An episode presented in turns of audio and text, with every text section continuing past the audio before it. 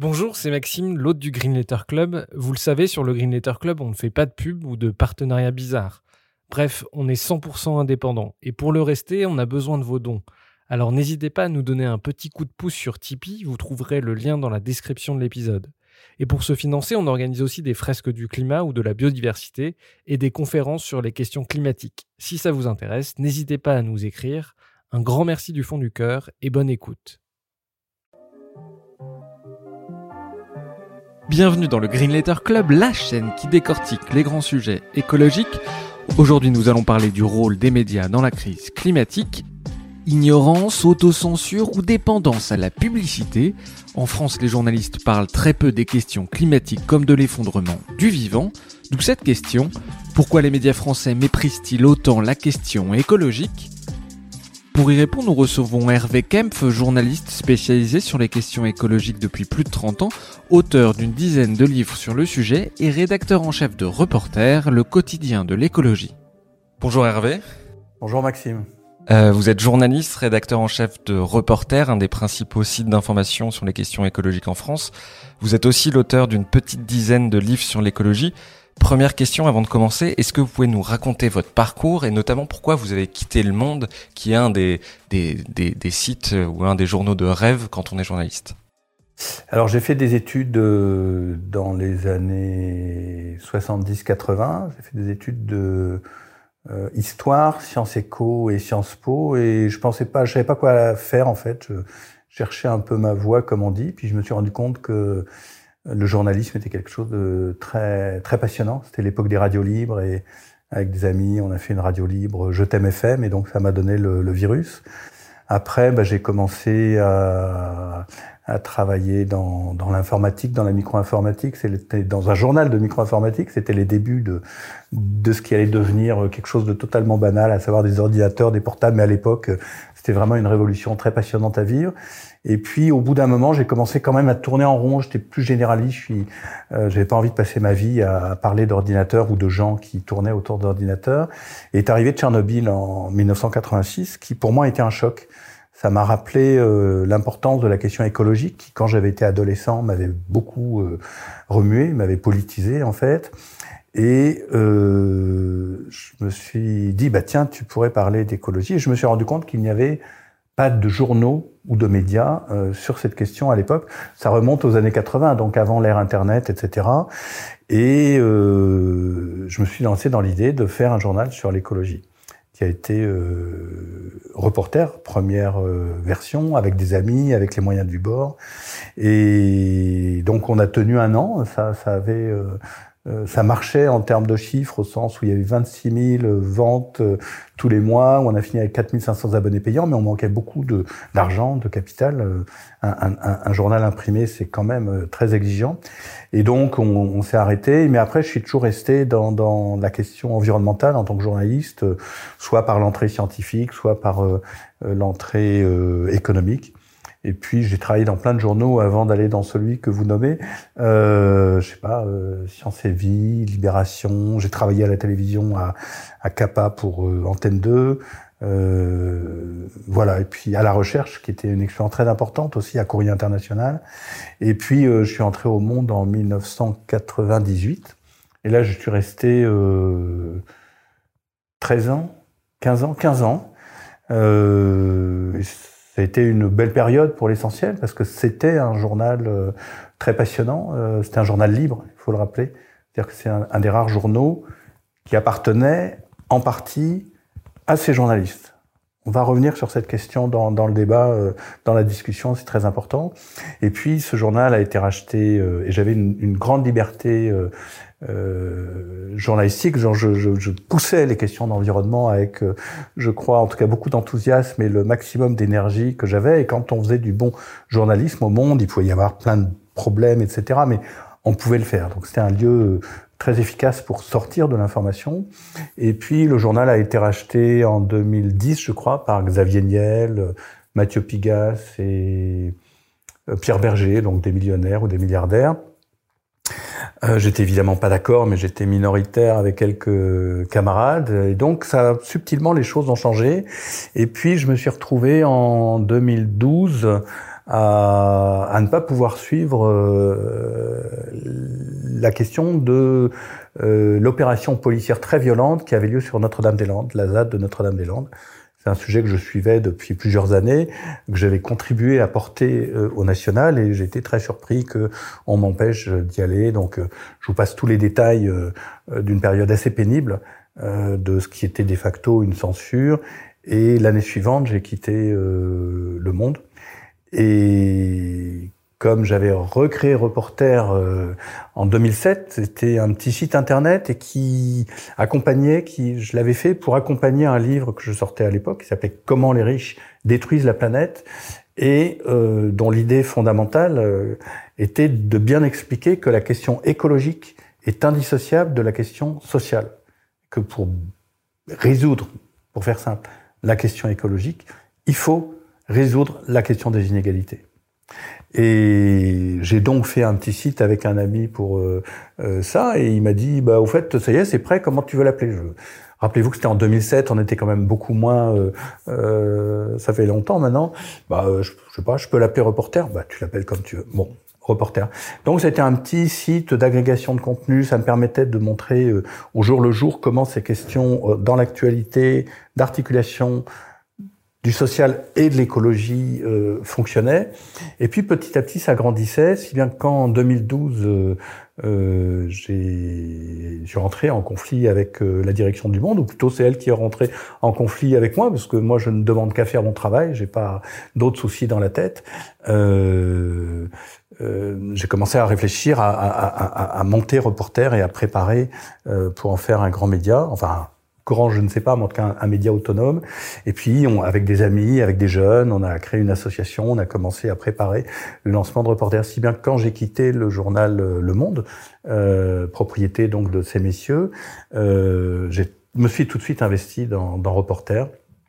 Et puis peu à peu, on a grandi, et depuis cette époque, ma vie est un peu consacrée à ce qu'est le quotidien d'écologie, totalement indépendant, libre d'accès, parce qu'on considère que l'information est un bien commun, surtout dans ce domaine absolument essentiel qu'est la catastrophe écologique. Et puis, enfin, c'est la chance, c'est le résultat aussi de beaucoup de travail, mais on ne dépend que des lectrices et des lecteurs, c'est-à-dire que on a de compte à rendre à personne, sinon à ceux et à celles qui nous lisent. Juste pour revenir sur l'épisode que vous mentionnez vis-à-vis du Monde, de quel ordre c'était? Vous avez eu le sentiment que c'était une censure, c'est-à-dire que c'était un rédac-chef qui voulait pas que vous couvriez Notre-Dame-des-Landes. Comment ça s'est passé exactement? Oh bah, on peut en parler. Pour moi, c'est de l'histoire ancienne. C'était clairement de la censure. C'était m'empêcher d'aller suivre les opérations qui se passaient. Alors qu'à l'époque, à la fois, j'étais celui qui avait toujours suivi Notre-Dame-des-Landes depuis le début, que j'étais un journaliste, on va dire, bien connu, puisque j'avais une chronique régulière qui était très lue, et par ailleurs, je faisais mon travail sans que quiconque y trouve à redire. Voilà, et c'était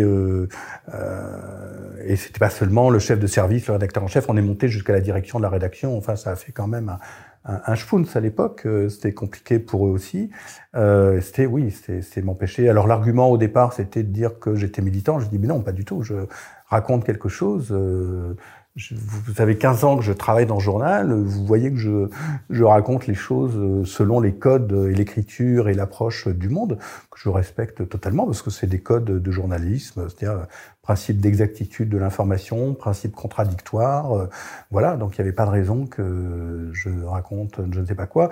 Mais en revanche, la vérité, c'est que, sans doute, je n'ai pas tout à fait le fin mot de l'histoire, mais c'était un moment où Monsieur Hollande, du Parti socialiste, venait d'être élu président de la République en mai 2012. Et Monsieur Hollande aurait pu choisir de ne pas envahir la ZAD, mais il se trouve que son Premier ministre était Jean-Marc Ayrault, maire de Nantes, très favorable à ce projet d'aéroport.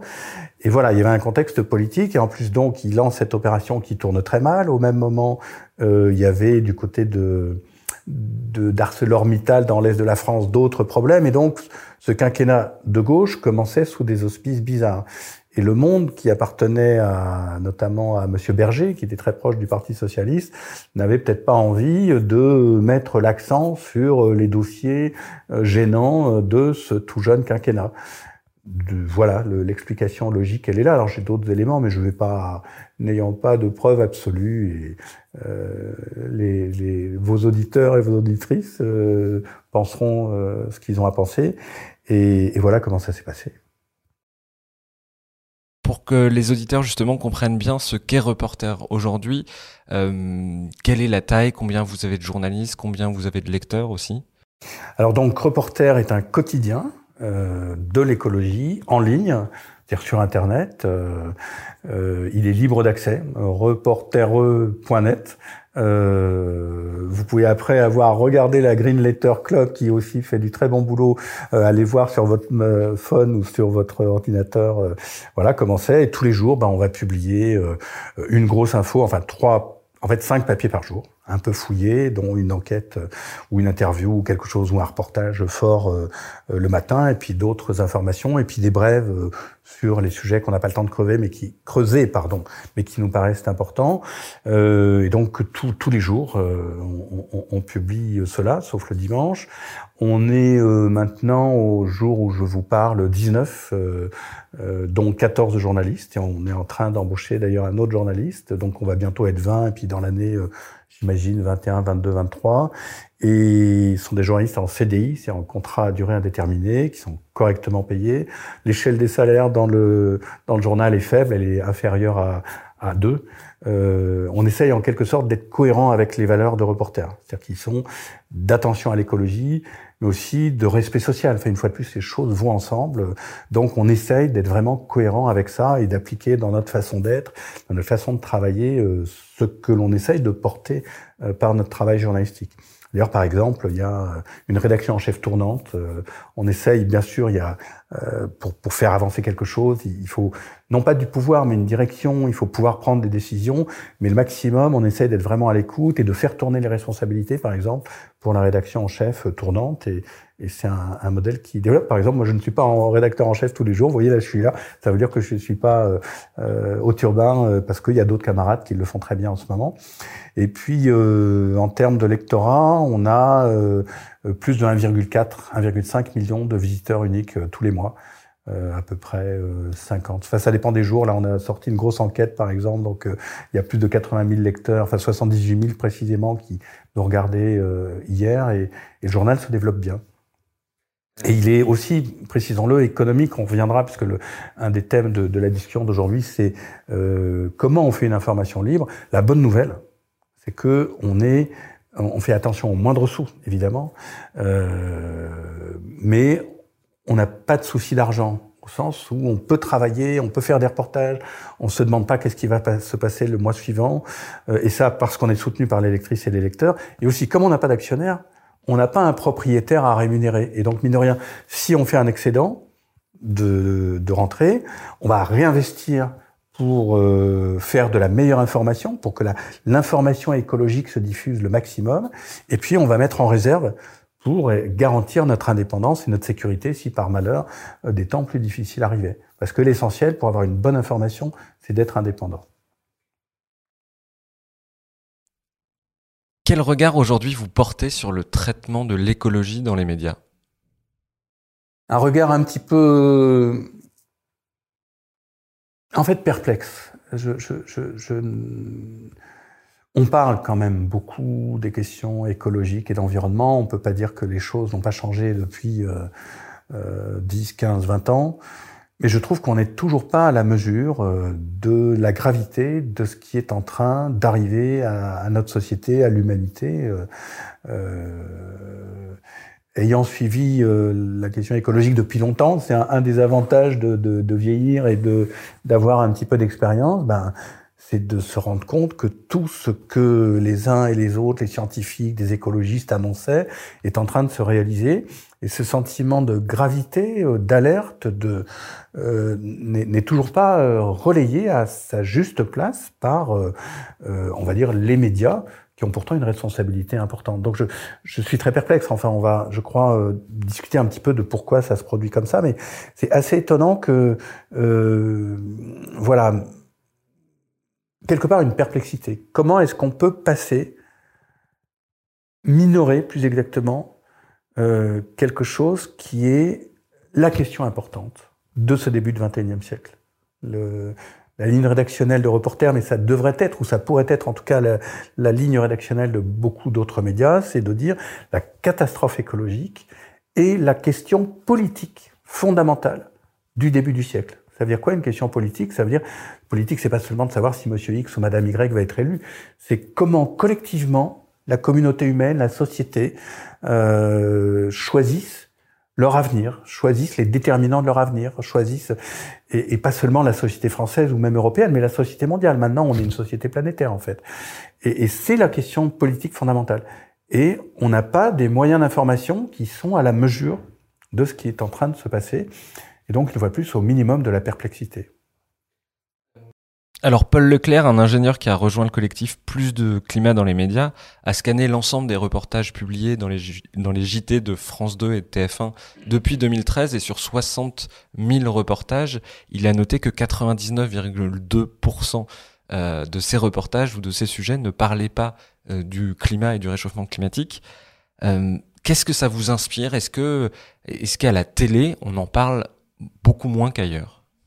Alors, je n'ai pas la télévision depuis très longtemps, donc j'essaie d'être factuel en tant que journaliste, donc je ne sais pas. Donc j'ai beaucoup d'échos, mais par exemple ce travail est significatif et chaque fois que il m'arrive de regarder la télé, je suis un peu stupéfait. De temps en temps, je me retourne dans une situation, je dis « Allez, je vais regarder la télé pendant 3 heures », donc je vais regarder de 7 heures, le journal de 8 heures, ce qui suit après, et je suis...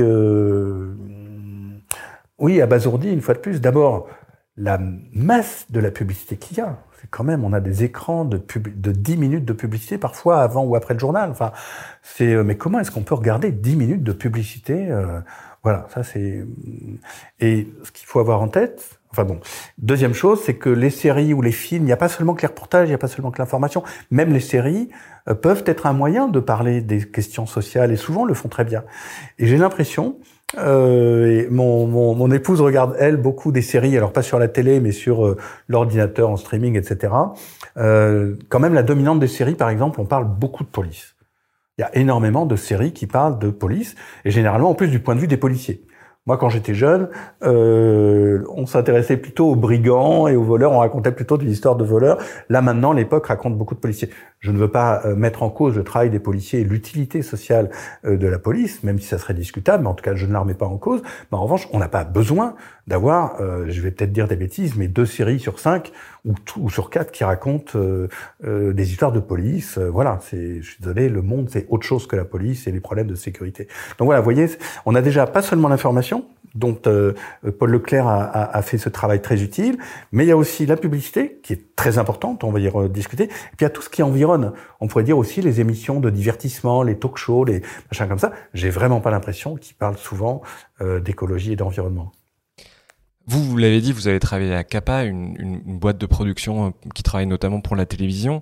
Vous êtes journaliste depuis longtemps, donc je suppose que vous connaissez aussi beaucoup de journalistes à la télévision ou à la radio. Comment expliquer qu'on parle si peu à la radio et à la télé des problématiques écologiques?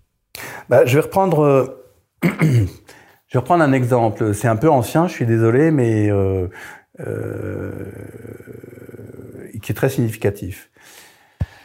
C'était donc, je vous ai dit que j'y étais passé par CAPA et par France 2, non, Antenne 2 à l'époque. Donc l'histoire, c'était en 91. Vous voyez que ça nous fait pas, sans doute un certain nombre de personnes qui nous regardent n'étaient pas nées. Mais bon, j'assume de faire le grand-père ou le voilà.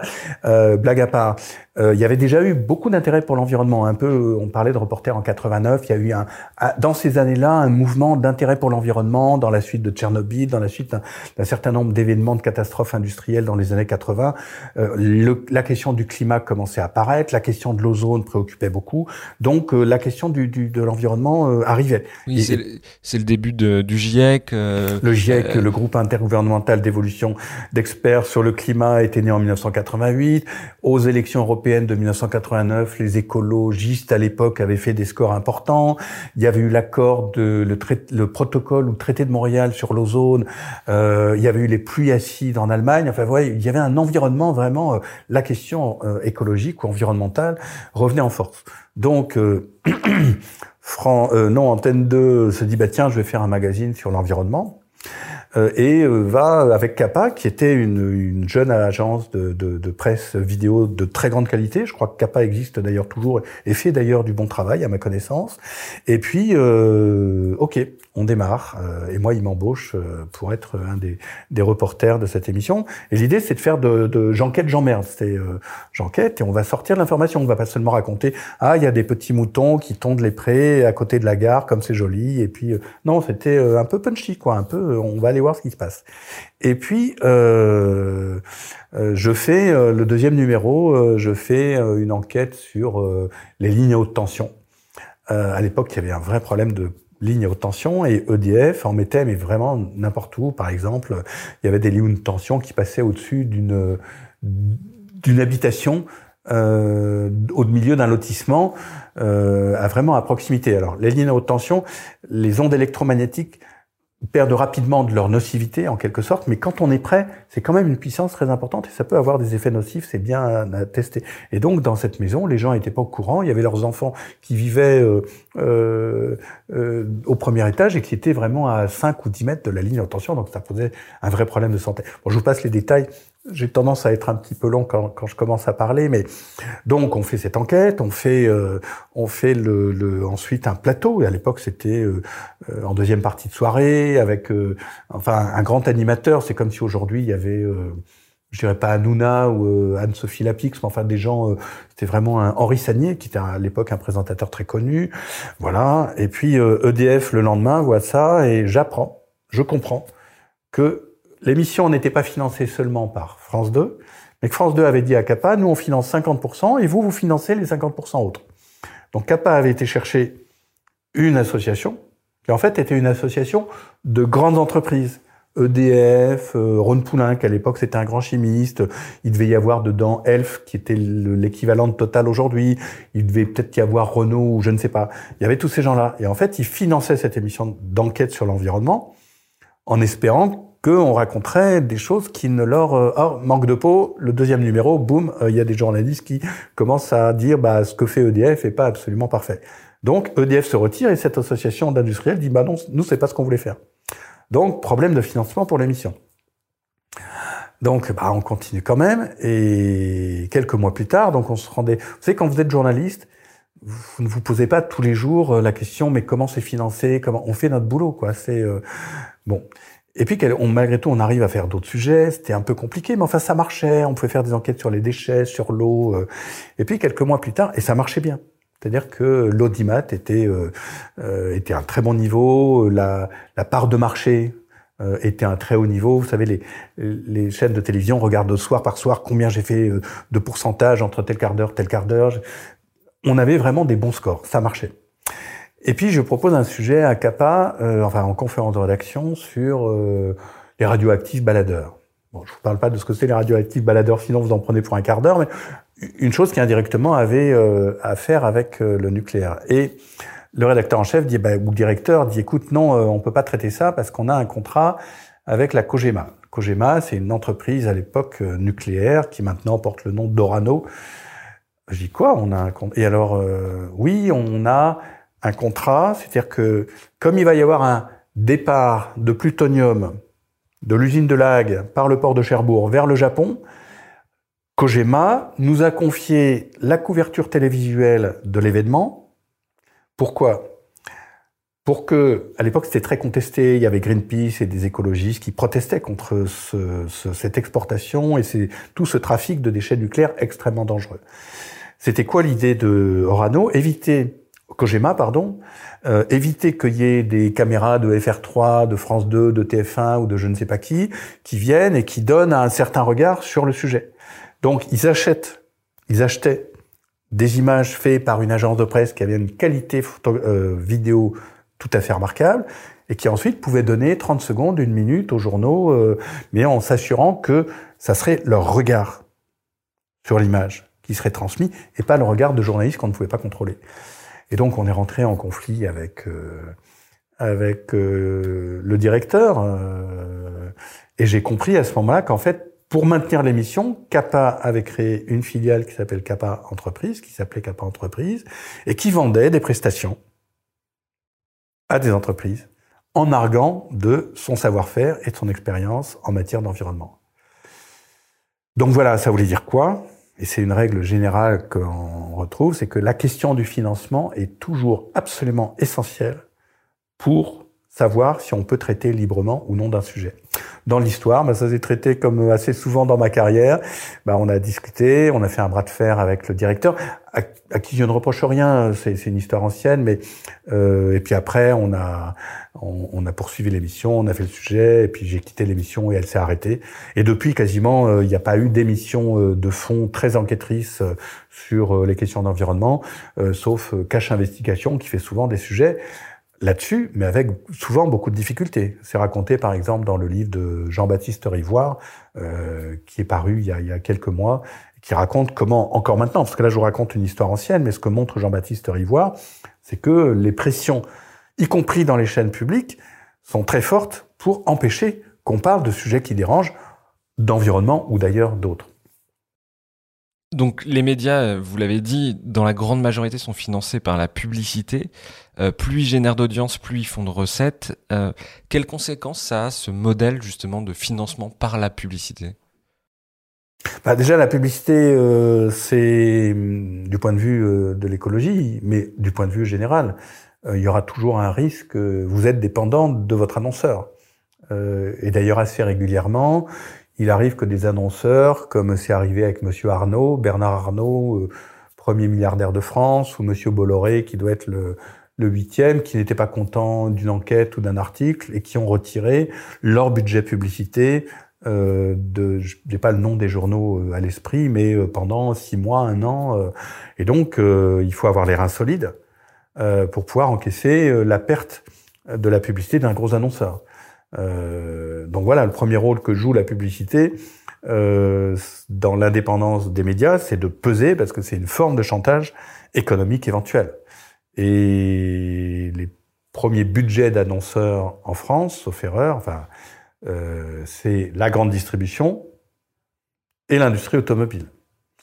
Donc si, par exemple, au moment de salon de l'auto, vous allez avoir des publicités de toutes, de Renault, de Mercedes, de Citroën, de Volvo, Volkswagen, on s'en fiche, Toyota, etc., et qui veulent faire des SUV parce que c'est sur le fragment, les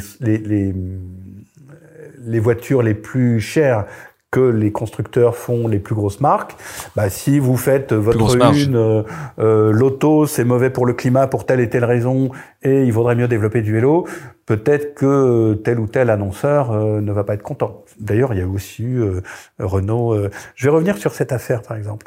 Donc, premier point, la publicité est un levier, de pression, de chantage sur des journaux. Deuxième chose, c'est que la publicité, ça, c'est pas le journal, mais dans le rapport au spectateur, ou à l'auditeur, ou à la personne qui lit son journal, ça va nous influencer. Et même moi, même vous, même sans doute les téléspectatrices, les personnes qui regardent The Green Letter Club, même ceux qui lisent Reporters, si le matin ils allument la radio et qu'ils entendent la publicité pour ça serait bien que vous achetiez ceci, que vous achetez cela, qu'on allume la télé parce qu'on va beaucoup de gens regardent la télé, et c'est pas anormal du tout. On va se taper 10 minutes de publicité, ça va nous voilà, moi je sais que le matin, si j'écoute une radio avec de la publicité, je suis un peu embrumé, le message va me traverser la tête et va m'influencer. Donc c'est le deuxième moyen par lequel la publicité est joue au détriment de l'environnement, parce que ça nous pousse à consommer des choses qui sans doute très souvent seront inutiles. Avant, on va parler de la concentration dans les médias. Juste avant, je voulais revenir sur la qualité des reportages qui pouvaient être faits à la télé ou à la radio. La veille de l'apparition du 3e volet du rapport du GIEC, début avril, j'ai regardé le journal télévisé de France 2 et il y avait un reportage de 3 minutes 20 sur une entreprise américaine qui espère ressusciter les mammouths d'ici 20 ans pour pouvoir... Parce que les mammouths peuvent avoir un effet bénéfique sur le climat en tassant le pergélisol. Bref, ce qui est d'ailleurs une hypothèse contestée scientifiquement. Qu'est-ce que ça vous inspire ? Est-ce que, même quand les journalistes parlent d'environnement, d'écologie, parfois ils font du spectacle plus que de l'information ?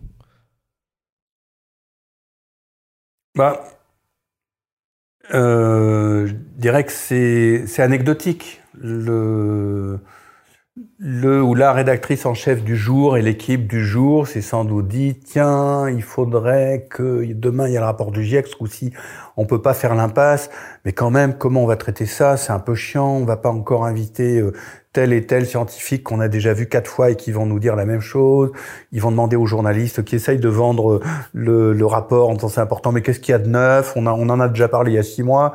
Trouve-nous des sujets drôles. Ah, mais tiens, mais t'as vu cette histoire de mammouth là ? Mais c'est drôle ça, les mammouths, c'est vrai que c'est intéressant. Et puis boum, c'est comme ça que ça a probablement dû se passer. Après, 3 minutes 20, c'est dans le journal ? Dans le journal. Dans un journal de une demi-heure, un sujet de 3 minutes 20, à ma connaissance, c'est très long.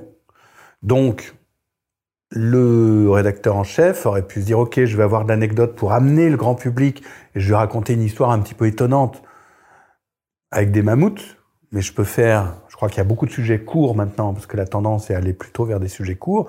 Je vais faire par exemple 1h30 sur l'histoire du mammouth, et grosso modo on peut raconter l'histoire en 1h30, et puis je vais donner 1h20, là on va être un petit peu plus sérieux, mais on sera dans la continuité, et je vais parler du rapport du GIEC plus sérieusement. Donc là c'est vraiment un choix rédactionnel, ce que ça m'inspire c'est que techniquement, si ça a suivi en gros ce type de raisonnement, c'est un choix rédactionnel assez médiocre, quoi. Il y a aussi, moi, ça m'a fait penser, c'est anecdotique, c'est beaucoup au moment du 2e rapport du GIEC où je sais plus à quel moment, si c'était ce 2e ou le 3e, France 2 avait consacré toute la fin de son journal au retour du festival au Carnaval de Venise. Alors on voit bien la logique, on a fait au début la guerre en Ukraine, on a fait l'élection présidentielle, on a fait des sujets sérieux. Ok, on va détendre le public en fin de journal en faisant un sujet un peu magazine, un peu joyeux. Oui, mais à nouveau, c'est des choix rédactionnels. C'était un sujet extrêmement long. Pour le coup, c'était 5 minutes ou quelque chose comme ça. En plus, vous voyez, c'est qu'à la limite, il disait ce raisonnement-là, on va emmener Venise, ça fait rêver, le carnaval, c'est beau, il va y avoir des masques, il y a une histoire. Mais 5 minutes dans un journal de 30 minutes, c'est carrément démesuré. Et donc là, c'est des choix rédactionnels. Ce qu'on peut sentir avant, on va venir aux structures de pouvoir, etc. Mais dans la façon dont se fait l'information, il y a toujours des choix qui se font. C'est du savoir-faire, le journalisme. On compose, choisir 5 minutes sur le carnaval de Venise, honnêtement, ça ne le méritait pas. On pouvait dire, ok, on va faire une sortie de journal tranquille pour amener à la pub derrière et puis ensuite à la série. Les gens, ils sont en fin de journée, on va amener les éternels. Mais vous pouviez dire, 2 minutes ou 2 minutes 30 sur le carnaval de Venise, ça aurait été un très, très beau sujet. Et vous pouviez tout à fait faire 2 minutes ou 2 minutes 30 sur le rapport du GIEC. Et on peut trouver des angles originaux, même sur des sujets austères, évidemment. Justement, la majorité des médias en France sont entre les mains d'une poignée de milliardaires qui ont des intérêts industriels très marqués, certains dans le bâtiment, dans la téléphonie, dans le transport, l'énergie. Quelle incidence ça a sur les sujets environnementaux, vu que c'est des sujets très industriels, et quelle incidence ça a sur la démocratie ? Alors, reposez-moi la question de la démocratie, parce que je réponds à la première, puis après j'oublie les autres. Quelle incidence ça a sur le traitement de l'environnement ? Monsieur Bouygues possède TF1. L'entreprise Bouygues est très impliquée dans les travaux publics, dans la construction et dans le nucléaire. Pourquoi dans le nucléaire ? Parce qu'il fabrique des réacteurs qui demandent des quantités de béton astronomiques. Sur les chaînes de TF1, on ne va pas beaucoup parler de artificialisation des sols ou étalement urbain. On va pas beaucoup parler des grands travaux inutiles et on va pas beaucoup critiquer le nucléaire. Si Monsieur Niel, Xavier Niel possède Le Monde et d'autres médias, on va peut-être pas être très critique dans ces médias sur la 5G ou on va peut-être pas faire beaucoup d'enquêtes sur les opérateurs télécoms, etc., etc. Si Monsieur Bolloré possède CNews, bientôt Europe 1, je crois, le journal du dimanche, je crois qu'il est en train d'acheter Paris Match. Il est en train d'acheter le groupe Lagardère et je dois en oublier. C'est pas pour parler d'environnement, c'est pour pousser, entre autres choses, Monsieur Zemmour et les idées d'extrême droite. Voilà en quoi toute la propriété des médias. Quand Monsieur Bernard Arnault possède Le Parisien et Les Échos, premier journal économique de France et un journal Le Parisien important, c'est pas pour dire il faudrait lutter contre les inégalités pour aller vers une transition écologique juste et aller vers la sobriété collectivement. Mais si on réduit les inégalités, il y aura moins de gens qui achèteront des produits de luxe. Or, Monsieur Bernard Arnault a bâti toute sa fortune en vendant des produits de luxe. Vous voyez comment ça fonctionne. Donc, oui, la propriété des médias par des milliardaires, et là, je n'en ai cité que quelques-uns, joue absolument sur l'environnement, pas tellement, mais en n'en parlant pas, en évacuant les sujets qui fâchent. Et c'est sans doute la principale raison pour laquelle tous ces personnages achètent ces médias, qui sont d'un rendement économique, avouons-le, on va dire modeste dans le meilleur des cas. Parce que beaucoup de ces journaux perdent de l'argent. Sauf les journaux indépendants, souvent, et ça c'est aussi très intéressant. Mais pourquoi ils achètent ? Les Niel, les Bolloré, les Kretinsky, les Drahi, les Arnaud, les Pinault, enfin voilà. Tout ça, c'est la liste des milliardaires français. Ils vont faire ce qu'on vient de dire. C'est-à-dire qu'ils vont, subtilement, je vous expliquerai le mécanisme après, faire en sorte qu'on ne parle pas, ou le moins possible, des sujets un petit peu emmerdants. Excusez-moi d'être vulgaire. Des sujets qui les dérangent. Et d'orienter l'opinion dans un certain sens. Deuxième chose aussi, c'est un moyen de pression sur le pouvoir politique. Vous avez par exemple Le Figaro, qui joue un grand rôle pour notamment les idées de droite et les politiciens de droite. Imaginons, on peut rêver, mais que un politicien de droite se dise, mais après tout, est-ce que on a besoin de faire le Rafale ? Est-ce que l'armée française a besoin d'acheter, mettons, 50 Rafales ? Est-ce qu'il vaudrait pas mieux développer les transports en commun ? On peut rêver. Est-ce que ça appartient à Dassault qui produit les Rafales ? Et Dassault produit les Rafales et la famille Dassault possède aussi Le Figaro. Donc voilà, c'est un moyen de dire si tu et en fait Le Figaro ils ont beaucoup joué à ça. Si tu fais quelque chose, on aura des ennuis. Les opérateurs de télécom, le fait de posséder des journaux, ça vous permet de vous arranger par rapport au pouvoir politique, par rapport à certains intérêts de licence, etc., etc. Et puis il y a une troisième petit qu'il faut pas tout à fait oublier, c'est que au sein de l'oligarchie, ils se font un peu concurrence les uns les autres. Donc si vous possédez un journal, vous pouvez envoyer un signal à un autre journal, à un autre milliardaire. Dis donc si tu m'ennuies sur tel point, ou si tu laisses faire tes journalistes à s'occuper de moi, je peux t'envoyer un scud moi aussi de ça. C'est-à-dire que ça sert aussi de surveillance et de petits chantages, de petits rapports de force les uns avec les autres. Donc c'est pas le plus important, mais il faut aussi avoir ça en tête. La journaliste Odile Benaya Couider rapporte dans un livre qu'Éric Fotorino, quand il était président du directoire du Monde, demandait à Xavier Niel pourquoi il avait investi dans Electron Libre, un site d'information sur les médias, et Xavier Niel lui a répondu « Quand les journalistes m'emmerdent, je prends une participation dans leur canard et ensuite ils me foutent la paix. » Alors Xavier Niel a bien confirmé cette phrase, mais il prétend que c'est une boutade. Qu'est-ce que ça vous inspire, vous ? Je crois qu'il l'a probablement dit et... Je sais pas, moi je n'ai jamais demander d'argent à Xavier Niel. À un moment, effectivement, son téléphone, et il répondait, ou pas son téléphone, mais il répondait vite au courriel, et il y a plein de jeunes médias qui l'ont demandé de l'argent. Je ne sais pas, c'est l'expression très claire, hein, c'est l'expression très claire de ce que pensent les oligarques et les milliardaires. Et pourquoi et on va venir au mécanisme de qui paye commande. Qui paye commande? C'est la loi. La loi non écrite des médias. Donc, vous possédez un média. Qu'est-ce que vous allez faire? C'est pas Monsieur Niel ou Monsieur Bolloré qui va appeler tous les jours les journalistes en disant « Tu parles pas de ça ou tu vas parler de ça ». Non. Même si enfin bon, Marcel Dassault était un peu... Peu importe. Non. Ils vont nommer un directeur du journal ou du média. Ils vont faire confiance.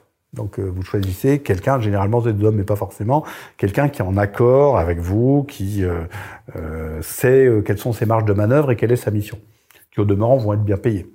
Et puis le directeur du journal ou du média, ou la directrice parfois, va nommer un directeur, un rédacteur en chef, ou une rédactrice en chef.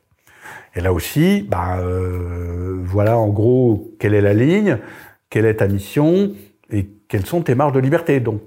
Voilà. Et puis après, il y a des chefs de service et des journalistes. Et il peut y avoir des journalistes qui, il faut parler de ça, ou je sais pas, il faut absolument parler de la 5G, il y a telle chose. Et puis peut-être qu'au bout d'un moment, on va lui faire comprendre que non, écoute, ça, non, c'est pas très intéressant. C'est le cas extrême, c'est celui dont je vous parlais sur Notre-Dame-des-Landes. Non, on va pas parler de Notre-Dame-des-Landes. Mais quoi, c'est quoi cette histoire? Pourquoi on n'en parle pas? Non, c'est comme ça. Non, on va pas parler de la 5G. Donc si vous avez ce système de pouvoir, il va même pas y avoir besoin que Monsieur Bolloré ou Monsieur Arnaud envoie un message au chef de service ou au rédacteur en chef.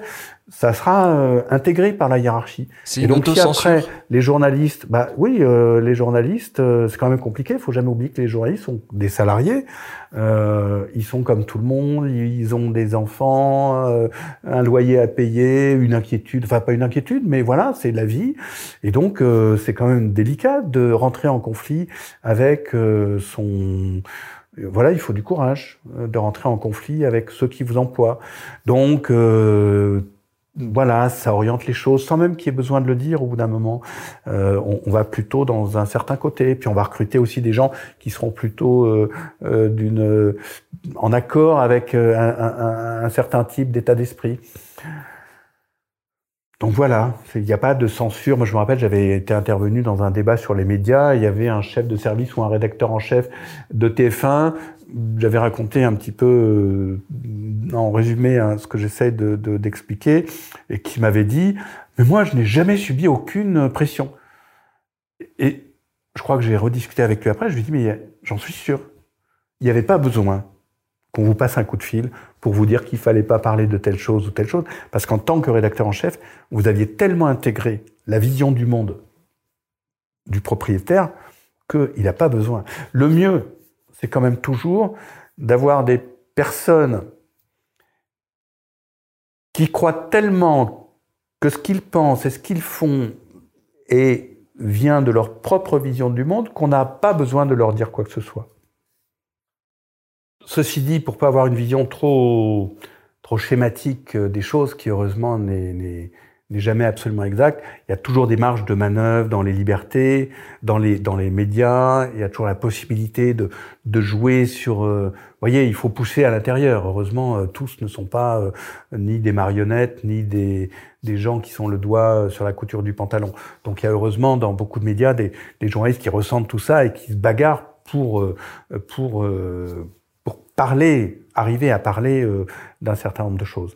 Donc voilà, c'est aussi, il y a des rapports de pouvoir et de force qui sont compliqués dans tous les médias, et je dirais qu'un des rôles de la presse indépendante, comme celle de Reporters dans le cas de l'écologie, mais ça pourrait être de Mediapart dans un autre domaine, ou de Street Press dans un autre domaine, ou de Arrêt sur image dans un autre domaine, notre rôle c'est aussi de faire levier, c'est-à-dire d'ouvrir des espaces, d'ouvrir des sujets, pour permettre à d'autres qui sont dans des médias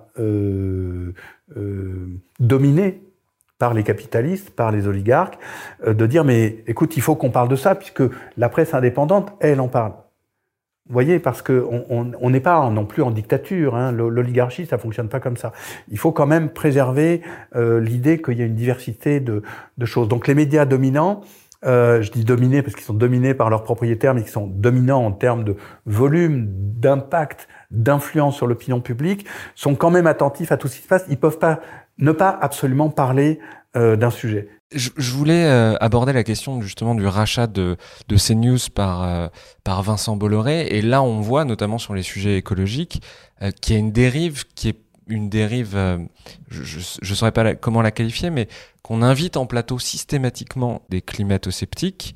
On peut retrouver les images de Claire Nouvian, par exemple, qui est vraiment isolée face à tout un panel de climato-sceptiques, alors que la science est extrêmement claire là-dessus. Les scientifiques, à plus de 99%, disent que le réchauffement climatique est d'origine anthropique. Est-ce qu'il n'y a pas une dérive sur l'information avec le rachat de chaînes comme CNews ?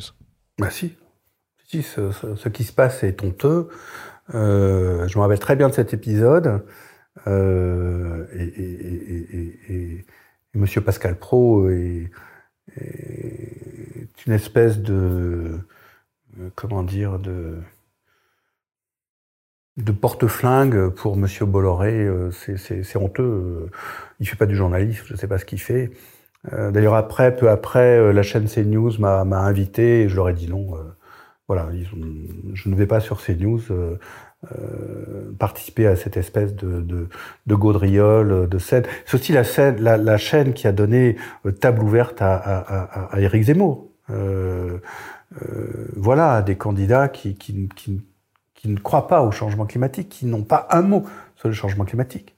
Il y a une lourde responsabilité de ces milliardaires, et M. Bolloré est presque le pire des autres, de pousser aussi un agenda d'extrême droite, de répandre des idées de racisme, de parler sans arrêt d'islamisme, de wokisme, de communautarisme, d'insécurité, de tout ça, alors que les questions fondamentales de l'époque, c'est comment est-ce que nous allons collectivement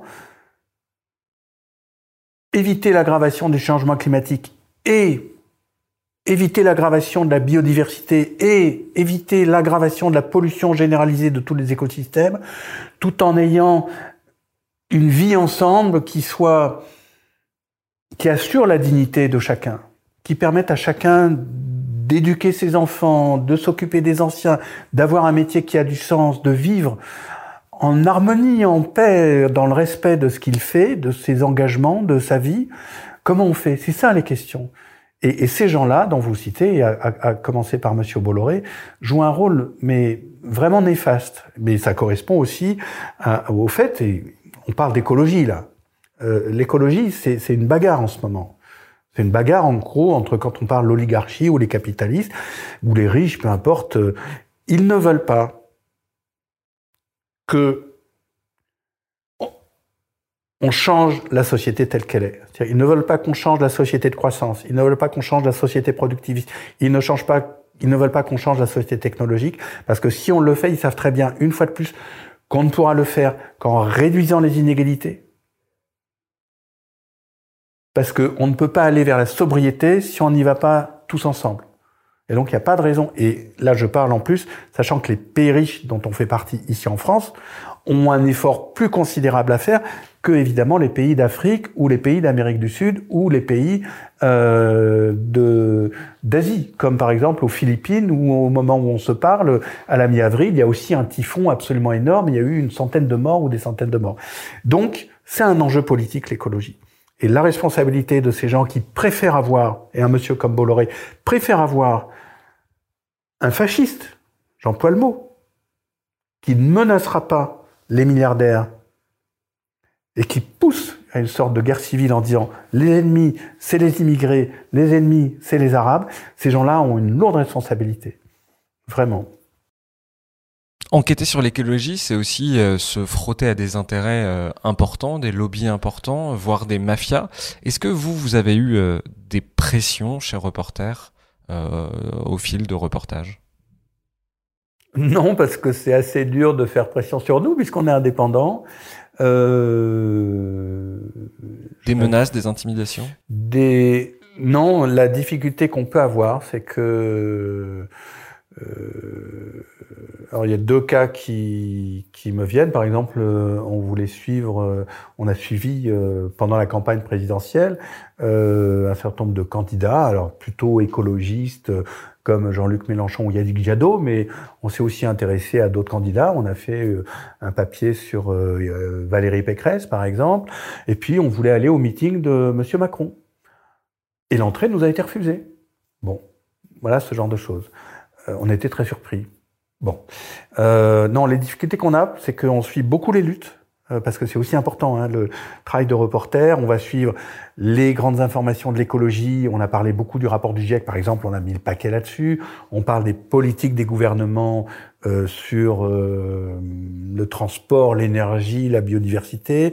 On va aussi beaucoup parler des alternatives, qu'on a besoin de raconter de tout ce qui se fait de bien et qui permet d'imaginer comment le monde doit être. Et puis ça nous remonte le moral, parce que nous, les journalistes écologiques, on a besoin de se remonter le moral, et les lecteurs aussi, parce que si vous faites que vous voyez que les catastrophes, au bout d'un moment vous dites mais comment on va s'en sortir ? Ben on va s'en sortir par ces alternatives, parce qu'il y a plein de choses formidables qui se font et des gens formidables qui le font. Et puis on suit aussi beaucoup de les luttes, parce que on ne pourra pas aller vers ce monde écologique et pacifié et qui respecte la dignité des gens si on ne lutte pas contre les projets d'autoroutes, contre les aéroports, contre l'énergie nucléaire, contre les pesticides, contre voilà tout ce qui se passe, contre les méga-bassines qui ont un accaparement de l'eau absurde, contre... Vous voyez, hélas, il y a beaucoup de luttes qui se passent. Enfin, hélas, qu'il faille lutter contre pour des évidences, mais c'est pas important qu'on le suive. Et donc souvent, il nous est arrivé d'être en difficulté par rapport à la police, parce que vous savez qu'on a une évolution depuis plusieurs années de restriction des libertés publiques. Et donc, on a eu un journaliste, par exemple, une journaliste qui avait été blessée en 2018 au genou par une grenade lacrymogène quand on avait suivi l'opération policière contre la ZAD de Notre-Dame-des-Landes. Et puis, on a eu aussi un journaliste qui a passé plusieurs heures en garde à vue alors qu'il suivait une action de militants écologistes sur l'aéroport d'Orly. Et après, l'administration prétend nous donner une amende. Donc déjà, on s'est bagarré pour que Alexandre Oreza sorte de garde à vue. Et puis, on refuse absolument de payer ce qui était une atteinte à droit de l'informé. Donc vous voyez, pour l'instant, on est plus attentif aux questions de liberté publique, où on sent très clairement il y a une évolution très négative depuis plusieurs années. Ça s'est absolument aggravé sous M. Macron. Bon, on comprend bien qu'il puisse y avoir des limites dans les médias privés sur les sujets écologiques au vu de leur modèle économique et de leurs actionnaires. En revanche, dans les médias publics qui eux-mêmes consacrent une très faible part de leur le temps d'antenne au sujet écologique, on a du mal à comprendre. Je prends les exemples des émissions Élysée de 2022 pour la préparation de la présidentielle. On a extrêmement peu parlé des questions écologiques sur, j'ai pas les chiffres en tête, mais sur plusieurs heures, c'était à peine quelques minutes. Comment vous expliquez que dans les médias publics, on parle aussi peu des questions écologiques ? En fait, vous m'obligez vous allez m'obliger maintenant à dire du mal des journalistes politiques. Je ne sais pas. Je ne sais pas ce qu'ils ont dans la tête. C'est ahurissant. Il y a pour un certain nombre d'entre eux une sorte de...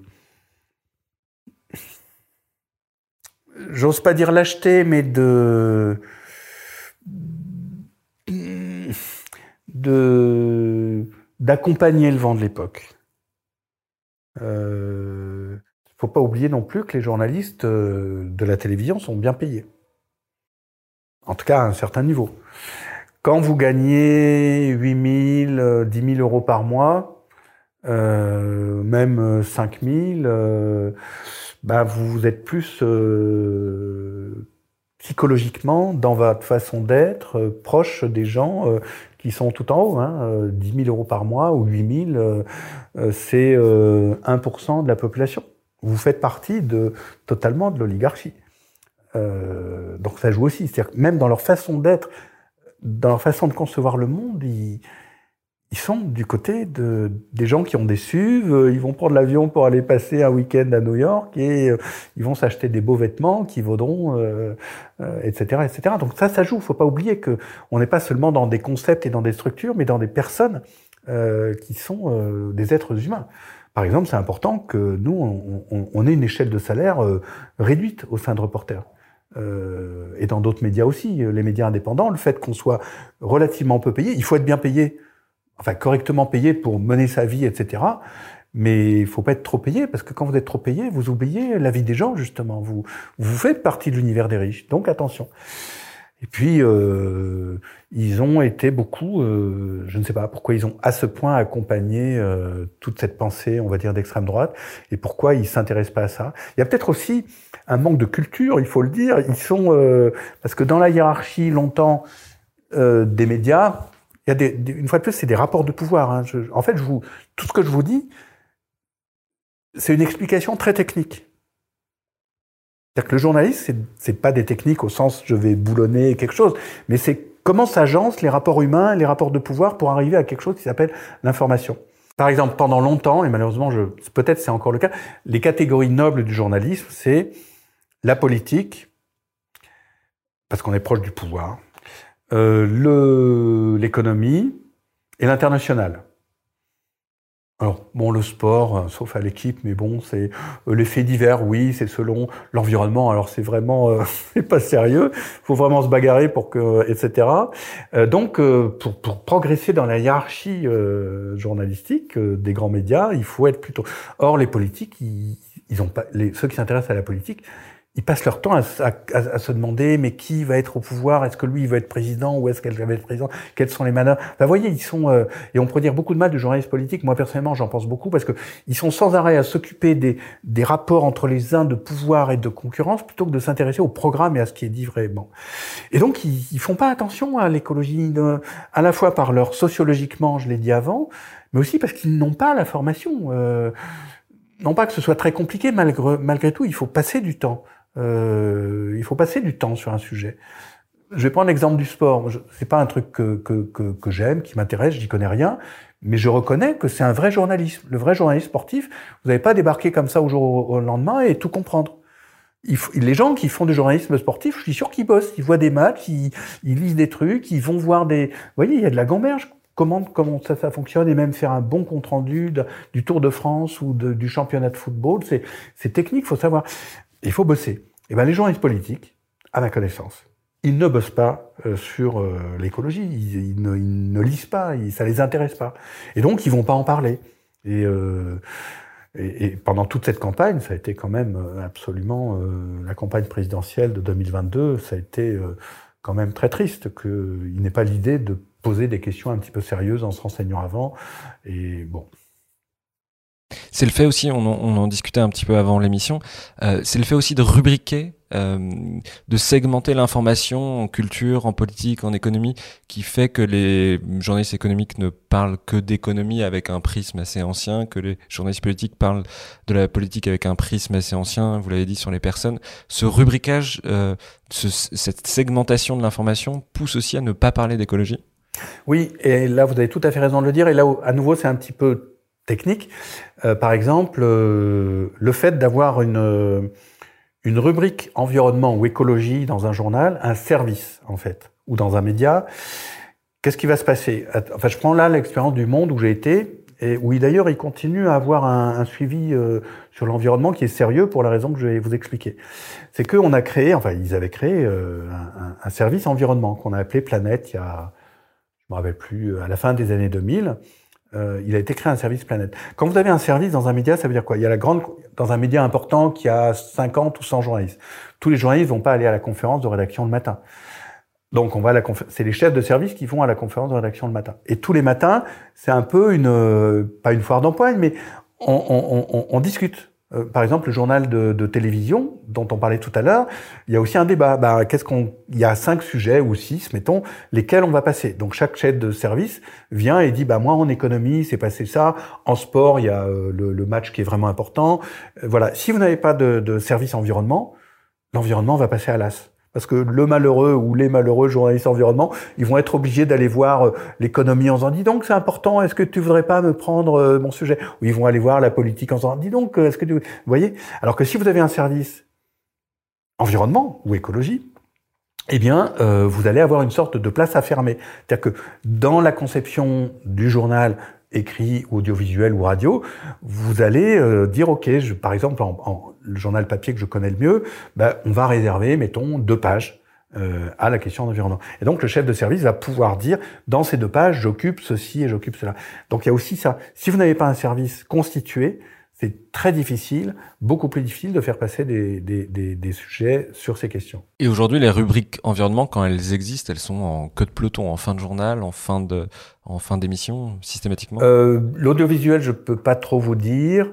Le Monde a, malgré tout tout ce que je pourrais en dire, malgré tout reste un journal sérieux, on va dire, et a une vraie rubrique environnement qui fait correctement son travail. Le Figaro, c'est un peu portion congrue, je trouve, mais ils ont une page à peu près science, environnement, médecine. Au passage, je crois que La Croix, qui a un bon quotidien aussi, a une place sur l'environnement assez régulière. Et par exemple, France Inter, il y a des journalistes environnement qui se font entendre. Et il y a au moins 2 émissions d'environnement, La Terre au carré, avec lequel d'ailleurs Reporters est partenaire et on en est très heureux, et puis l'émission de Denis Chessou. Donc vous voyez, c'est quand même heureusement pas un désert. Mais ce qui est important, c'est qu'il y ait des services ou par exemple des émissions dédiées à l'environnement. Est-ce que vous avez connaissance de ce qui se fait à l'étranger? Est-ce qu'il y a des journaux qui sont plus influents en Angleterre, aux États-Unis, en Espagne, en Allemagne sur les questions écologiques? On aimerait bien faire ce travail-là, notamment sur les journaux européens. J'ai pas pour l'instant identifié de journaux un peu équivalents ou de médias équivalents à Reporters à l'étranger, mais ça ne veut pas du tout dire que ça n'existe pas. Et le Guardian en Angleterre a vraiment une démarche d'attention à l'environnement. C'est un grand quotidien anglais, a une démarche sur l'environnement qui est très remarquable. Dernière question, quel message vous voudriez adresser aux gens qui nous écoutent et qui ont compris l'importance de ces sujets? D'abord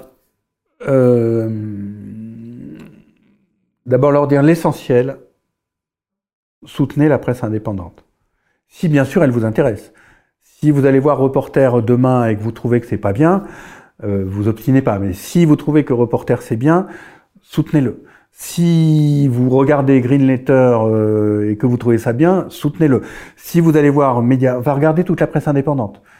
Et en écologie, vous avez aussi de la presse papier, vous avez Silence, vous avez L'Âge de Fer, vous avez L'Écologiste, vous avez La Décroissance, vous avez Sans Transition, voilà. Sur Internet, vous avez Reporters, le quotidien de l'écologie, vous avez Basta qui parle un peu d'écologie, vous avez Vert, le média, vous avez Actu Environnement, voilà, vous pouvez trouver des choses. Donc, et puis dans d'autres domaines, c'est important aussi, plus général, Mediapart, Arrêt sur image, Street Press, enfin voilà, chercher. Et maintenant, on peut vraiment s'informer quasiment bien avec toute cette presse et soutenez-la. Et la deuxième chose, c'est de bien comprendre que le journalisme en fait est un métier comme un autre, qui a ses techniques et les journalistes rencontrent leurs difficultés, etc. Mais que malgré tout, et le journalisme, et ça c'est presque plus aux journalistes que je m'adresserais, c'est que notre notion et notre responsabilité fondamentale, c'est la liberté. On a l'avantage, nous journalistes, de faire un très beau métier, qui nous permettent d'aller dans plein d'endroits, de rencontrer des gens passionnants, de voir plein de choses. On est curieux et on a la chance de satisfaire cette curiosité, mais notre responsabilité, en revanche, et ce qui fait la force et la qualité du journaliste, c'est la liberté. Et donc les journalistes, il faut que vous vous battiez pour votre liberté, même quand vous êtes dans un endroit où il y a un vilain patron, enfin je vais même pas dire ça, je suis pas contre les patrons en soi, il n'y a pas de... mais voilà, quand vous êtes dans une situation difficile, malgré tout, battez-vous pour la liberté, même si on comprend très bien que vous pouvez pas le quitter parce que bah il y a le loyer à payer, il y a toutes les difficultés. Mais il faut se battre, notre valeur fondamentale et ce qui nous permettra de notamment bien raconter la question écologique, qui est le problème fondamental de l'époque. Battez-vous pour votre liberté et pour la liberté des autres. Hervé Kempf, un grand merci d'être venu dans le Green Letter Club. Merci beaucoup. Et à bientôt. Un grand merci d'avoir écouté cet épisode. Si vous aimez le Green Letter Club, n'hésitez pas à vous abonner au podcast ou à laisser un commentaire sur Apple Podcast. Ça nous aiderait beaucoup à être plus visibles sur les plateformes. Nous n'avons aujourd'hui qu'une petite trentaine de commentaires alors que vous êtes des milliers à nous écouter chaque semaine. Un grand merci et à bientôt.